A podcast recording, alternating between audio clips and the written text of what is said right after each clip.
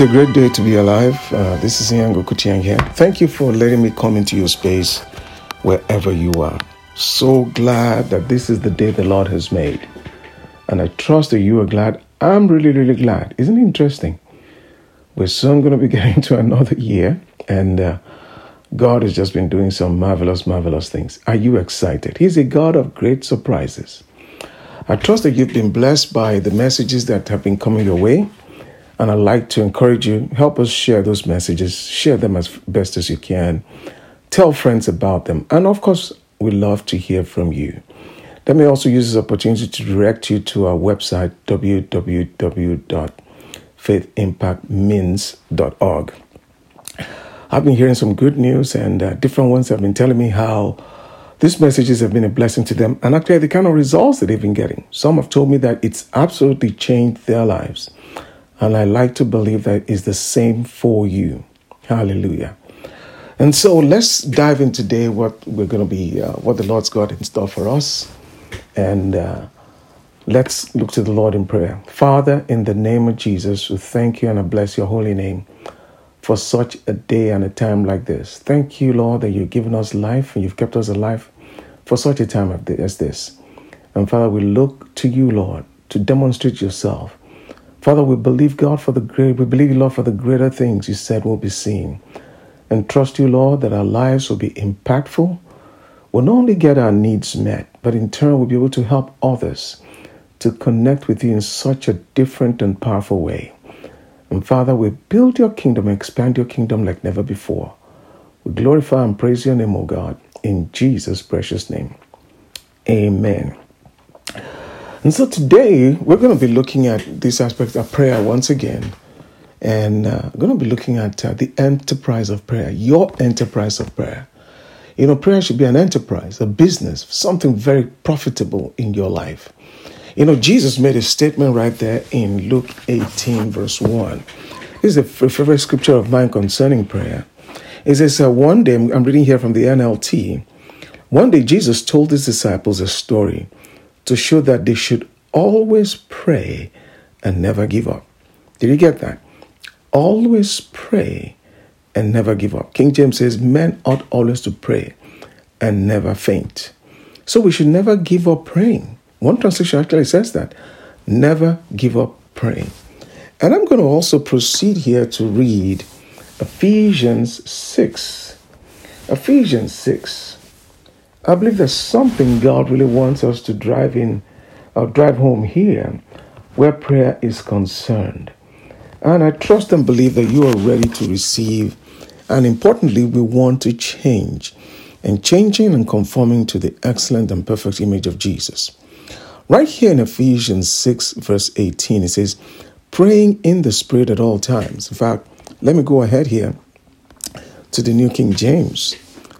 So he said, pray in the Spirit at all times. But King James here, uh, verse 18 here, King James, uh, sorry, New King James, I meant to say, not King James, says, praying always. Did you get that? Praying always with all prayer and supplication in the Spirit, being watchful to this end with all perseverance you know, prayer requires perseverance. Perseverance not just while you're praying, yes. There are times, you know, we we kneel to pray and before long we think, oh my goodness, it's so uncomfortable, we're fidgeting and all of that. It's like, can I survive this? And you think you've been praying for a while, and next thing you look at your watch and you see, oh, I've only been praying 10 minutes or 8 minutes or something like that. Well, perseverance is needed there. And uh, why is that perseverance? Because your flesh will fight you. As long as you've been praying, your flesh would always keep fighting you. And then, but it says here, praying always without prayer and supplication in the Spirit, being watchful to this end with all perseverance and supplication for all sins. Well, the only way we can pray for all sins is by the Holy Ghost. And we're going to see reference to that. You already made the point that we pray in the Spirit. Hallelujah. So, supplication for all sins, and for me, that utterance may be given to me that I may open my mouth boldly to make known the mystery of the gospel. So, we know we're told here praying in the Spirit. And that's exactly what I'm going to be focusing on we're talking about praying in the Spirit, praying in the Holy Ghost. And the only way we can be very effective this way is by the Spirit. Let me kind of take us back and highlight a few things again. Some of this will bear repeating from my from my previous messages. You know, the disciples went to Jesus. They saw him heal the sick, heal lepers, even raised the dead, and did all kinds of things. They never approached him and said, Well, teach us, you know, to do healings or miracles or even to preach. They never said any of those. Even though to them it was all a marvel to them. But what do you hear them say? They, you heard them say, Lord, teach us to pray. We see that in Matthew chapter 6. Lord, teach us to pray. See, prayer has to be a profitable enterprise for every believer. You must have a life of prayer. If life must be meaningful for you and you want life to be meaningful and different and powerful and glorious, you must make a business of prayer. Hallelujah. You know, let's go back. How did we get to praying in the Spirit, talking about praying in the Spirit?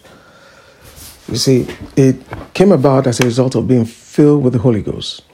After being filled with the Holy Ghost, we began speaking in tongues. From that day, you got your prayer language. It wasn't just to be supposed to be a sign that you're filled with the Holy Ghost, but it's supposed to proceed from there to be a means of uh, fellowship, communion with God, and also for, for us to pray. You know, Paul made the statement, he says, I speak in tongues more than you all. He made that statement. And then in 1 Corinthians 4 2, Paul says, he says, if anyone speaks in tongues, he that speaks on, on uh, speaks in, in tongues, speaketh not unto men, but unto God. How be it in the spirit? This is now in the spirit. So when we're speaking in tongues or praying in tongues, we're doing that in the spirit. He speaks divine secrets. So what's happening? We are praying right from the pit of our belly, from where our spirit is, bypassing our minds. And the Holy Ghost is giving us words to come to our lips.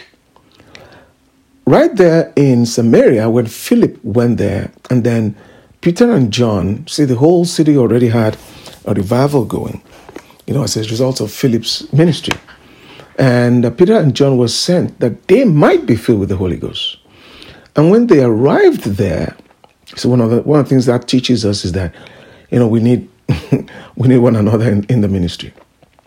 You see, I just read there in uh, verse 19. Paul says, and for me, so we need to pray for ministers. But it's interesting, Philip the evangelist, a minister on his own right, went to minister to that nation or those people in Samaria, and they got born again. There was such a revival in the city. But you see, the next thing was for them to be filled with the Holy Ghost. You know, back, you see, when you look at the New Testament, it already takes it for granted. It expects every one of us that when they were born again, that the next thing that should follow is to be filled with the Holy Ghost. In fact, one of the way the ways I do it, we do it, is that once people get born again, right after that you get them filled with the Holy Ghost. That's the pattern we see in the scriptures. You see, you know, some people just get so overly concerned or being sick or sensitive, or you know, we should be sensitive to those who are seeking, you know, uh, uh, uh, the Lord or seeking spiritual leadings or guidance or things like that. But let's get some things clear. None of us came into this world speaking in tongues. To begin with, it was foreign to every one of us. Now, if God says something is important for us and it's a gift for His children, it is important. When people get born again, it's our place to let them know what has happened to them and then to explain to them, now that they are children of God, God has another gift for them as children of God, a gift to empower them, give them divine ability to live and function in this life in vital communion and fellowship with God by God coming to fill them up by His Spirit. When people are enlightened and explained to, and they explain to, and the scriptures are read to them to let them know exactly what this is, didn't you notice in in uh, uh, uh, John seven thirty seven, Jesus on that great day of the feast said, "Anyone that thirsts." See, when people are born again, they already come to realize they're lost. Then they come to Jesus. Right there, they want more. They want more. They are thirsty, and Jesus said, "Anyone that thirsts." Let them come to me and drink. What an opportunity for them to drink. It says, out of their belly, as a result of them drinking, out of their belly shall flow rivers of living water.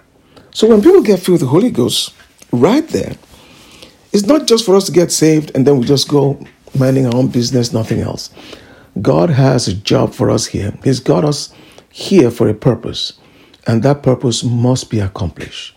So, what do we do with that? We get people filled with the Holy Ghost. And when people get to fill with the Holy Ghost, it connects them with their purpose in this life. It connects them. They know they don't live unto themselves. There is an, a hunger for God and the things of God that they need, which overwhelms them and then just keeps having them drinking again and again and again. Hallelujah. So, as I began to say that, people, the disciples said to Jesus, Lord, teach us to pray. So, when Peter and John went over there to Samaria to get those people filled with the Holy Ghost, they went to do exactly that. However, Simon the sorcerer, who had held the nation captive, helped held these people captive with the satanic bondage. He saw that the Holy Ghost was given, saw these people speaking in tongues. He wanted it. He, he saw the value in it.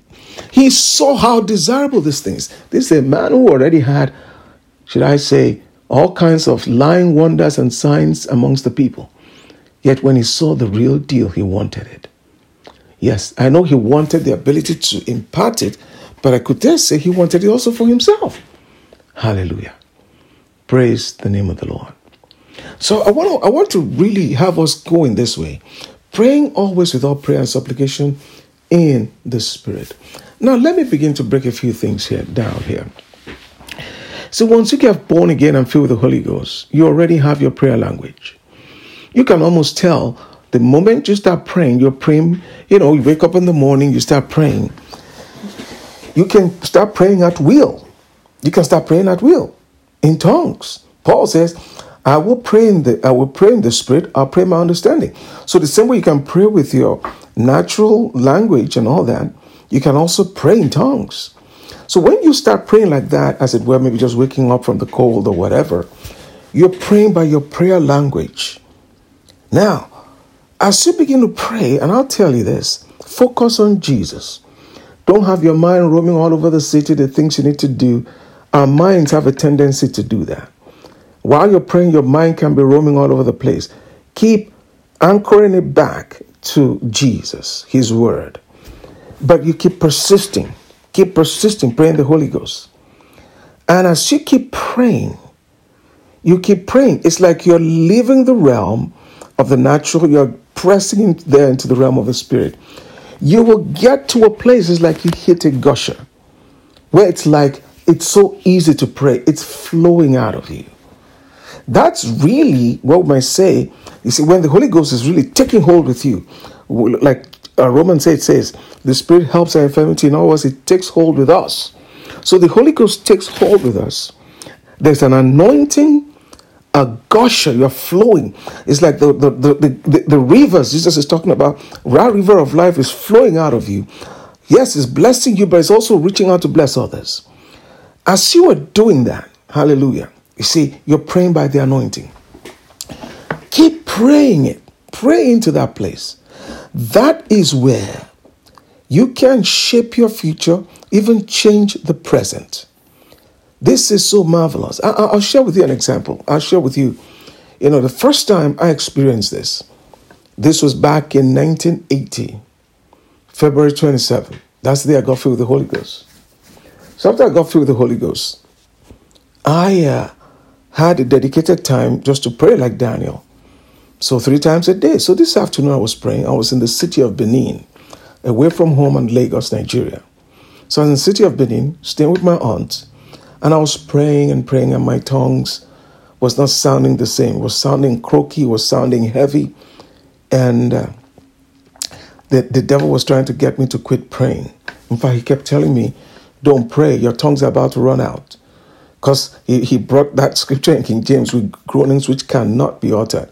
So he told me they can't be uttered, so don't pray them. But thank God for the Holy Ghost. He just kept impressing me gently, praying. So I prayed that. I prayed that through. I prayed it to when I got a release. Hallelujah. Well, this was my first experience in this area, so I made a note of the time and date and everything. My intention was when I saw a more knowledgeable believer, I'll share with them and they'll tell me what was going on with me. But before I could do that, a week afterwards, I got a mail from home. And when I checked it, an interesting event happened in the house, happened back home. Well, a cousin of mine had her younger sister, and they were in the balcony, playing the balcony of the home, uh, uh, uh, a, a one story building, the way we have our homes built, outside just having fun. Her sister was a baby, just barely about a year old. And they were playing, just having fun, and just horsing around. And before she knew, she was carrying her sister. So her sister dropped from her arms, and her sister was heading heading over the railing, the guardrails, over the railing, and heading down down to concrete. She screamed with her eyes closed, expecting this, the girl, her, her baby sister is gone. Well, after screaming and she opened her eyes, the baby's dress, just a part of her dress, was hooked onto a railing right there. That baby was suspended in midair and the baby was rescued. Glory be to God. And so when I saw that that day, the Spirit just witnessed in my heart hey, that's what you were praying about. That's what you were praying about. Some years afterwards, I remember on a Sunday morning, I just had this evidence as well to keep praying. I just kept praying and praying and praying and praying. And because of my praying, I found myself I turned to a cousin of mine that was staying with us. I, don't even know why I said this to her. I said, Is your mom traveling today? That's all I said. She said, I don't know. I haven't wondered why I asked her. Well, I made a note of the time and everything else. Well, just that same week, Tuesday, this was Sunday, by Tuesday, we got word her mom was traveling at that same time I was praying. And what happened was, as she was, you know, as uh, she was traveling from one city in Nigeria to the other, and she had this uh, American Bronco vehicle, GM, this uh, this Bronco, that was a you know, vehicle, Bronco, Bronco. And as it happened, they had a, a blowout and that car went careening down a ravine. But interesting, what had happened was that vehicle had um, overtaken another vehicle and they had gone ahead of them. And so the passengers in the car behind them were admiring the vehicle. And uh, eventually they overtook them and went ahead of them. And so when they went ahead of them, they stopped at a filling, uh, you know, a gas station, a petrol station, where they bought fuel. And so at this point in time, when they bought fuel, the Bronco was far behind them because they had overtaken them now. So they bought fuel right there. And after buying fuel, the driver just thought, think about it. How about that American vehicle that was behind us? It should have come by right now. And this is a driver that had passengers in it, and he said, you know what? there was, we didn't pass any city way back and there. Something must have happened. Let me turn back and go and see what has happened to them. And when he turned around and went down, that, that he saw that the vehicle had gone into a ravine somewhere. And so that's how they were rescued. And interestingly, my aunt, none of them, none of their lives were harmed. Nobody was harmed, except for the fact that my aunt would have lost an eye except for she just had a tiny scratch just right beneath an eye. What am I saying? See, one of the things praying in the Spirit does for us is that we can pray into the future. We can also pray concerning the present and change the present. See, praying in the Spirit. In fact, you can pray way months and a year thereabout and even beyond. Hallelujah. You see, if you're just depending on praying in your understanding, in other words, mental praying, you can only pray what you know. You only pray what you know, and all you can do is pray to change it. How about praying ahead of time, shaping things before you get there? I've noticed there times I've been in some places. That was my first time being in those places. And you know what? When I got there, it seemed so familiar. Things fell into place for me and was just a glorious time. Hallelujah. Now, I talked about us praying like that. See, this is a divine form of praying. The first time I prayed like that, when I really pressed in, I mean, when I said I started in the cold, you know, I wasn't moved by this. With that, you know, time back in uh, 1980, I just had this burden. I pray. So there are times that you wake up and you have a burden. So the Holy Ghost is already prompting you. But there are times you don't even have a burden. You're just praying, stirring yourself up, just like Daniel stirred himself up. And so I remember I did that one time, just praying from the cold. And you know what? I prayed, it took me close to about four hours, about three hours, 45 minutes. yes, before I hit that gusher. And when you're in that place, that's where the great things of life happen. That's where the things you're desiring happen. Listen, you're a parent out there, your children are away from you, or even they may not be away from you. You've shared with them, you're praying for them, you've taught them what you know to do. This is a vital tool that we have to be able to influence and impact their lives. Hallelujah. Pray in the Holy Ghost. Blessed be the name of the Lord. Friend, I challenge you over this next one month, determine you're going to take a time, a certain time of the day, to pray and press in by the Spirit. And one of those days, yeah, you may decide, well, maybe all I can do right now is an hour a day.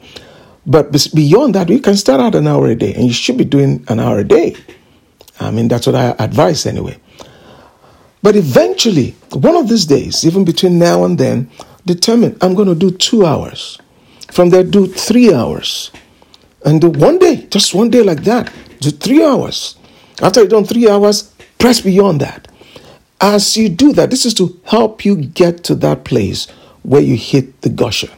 When you get to that place when you hit the gusher, pray till you have a note of victory. Pray till you're rejoicing or singing or laughing.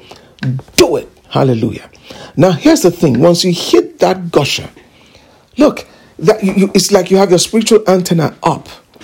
Maintain it on a daily basis. Hallelujah. That's where the great things of life happen. Friend, my time has slipped away from me. It's been a joy and a pleasure to come your way. I'm going to pick up from here next time.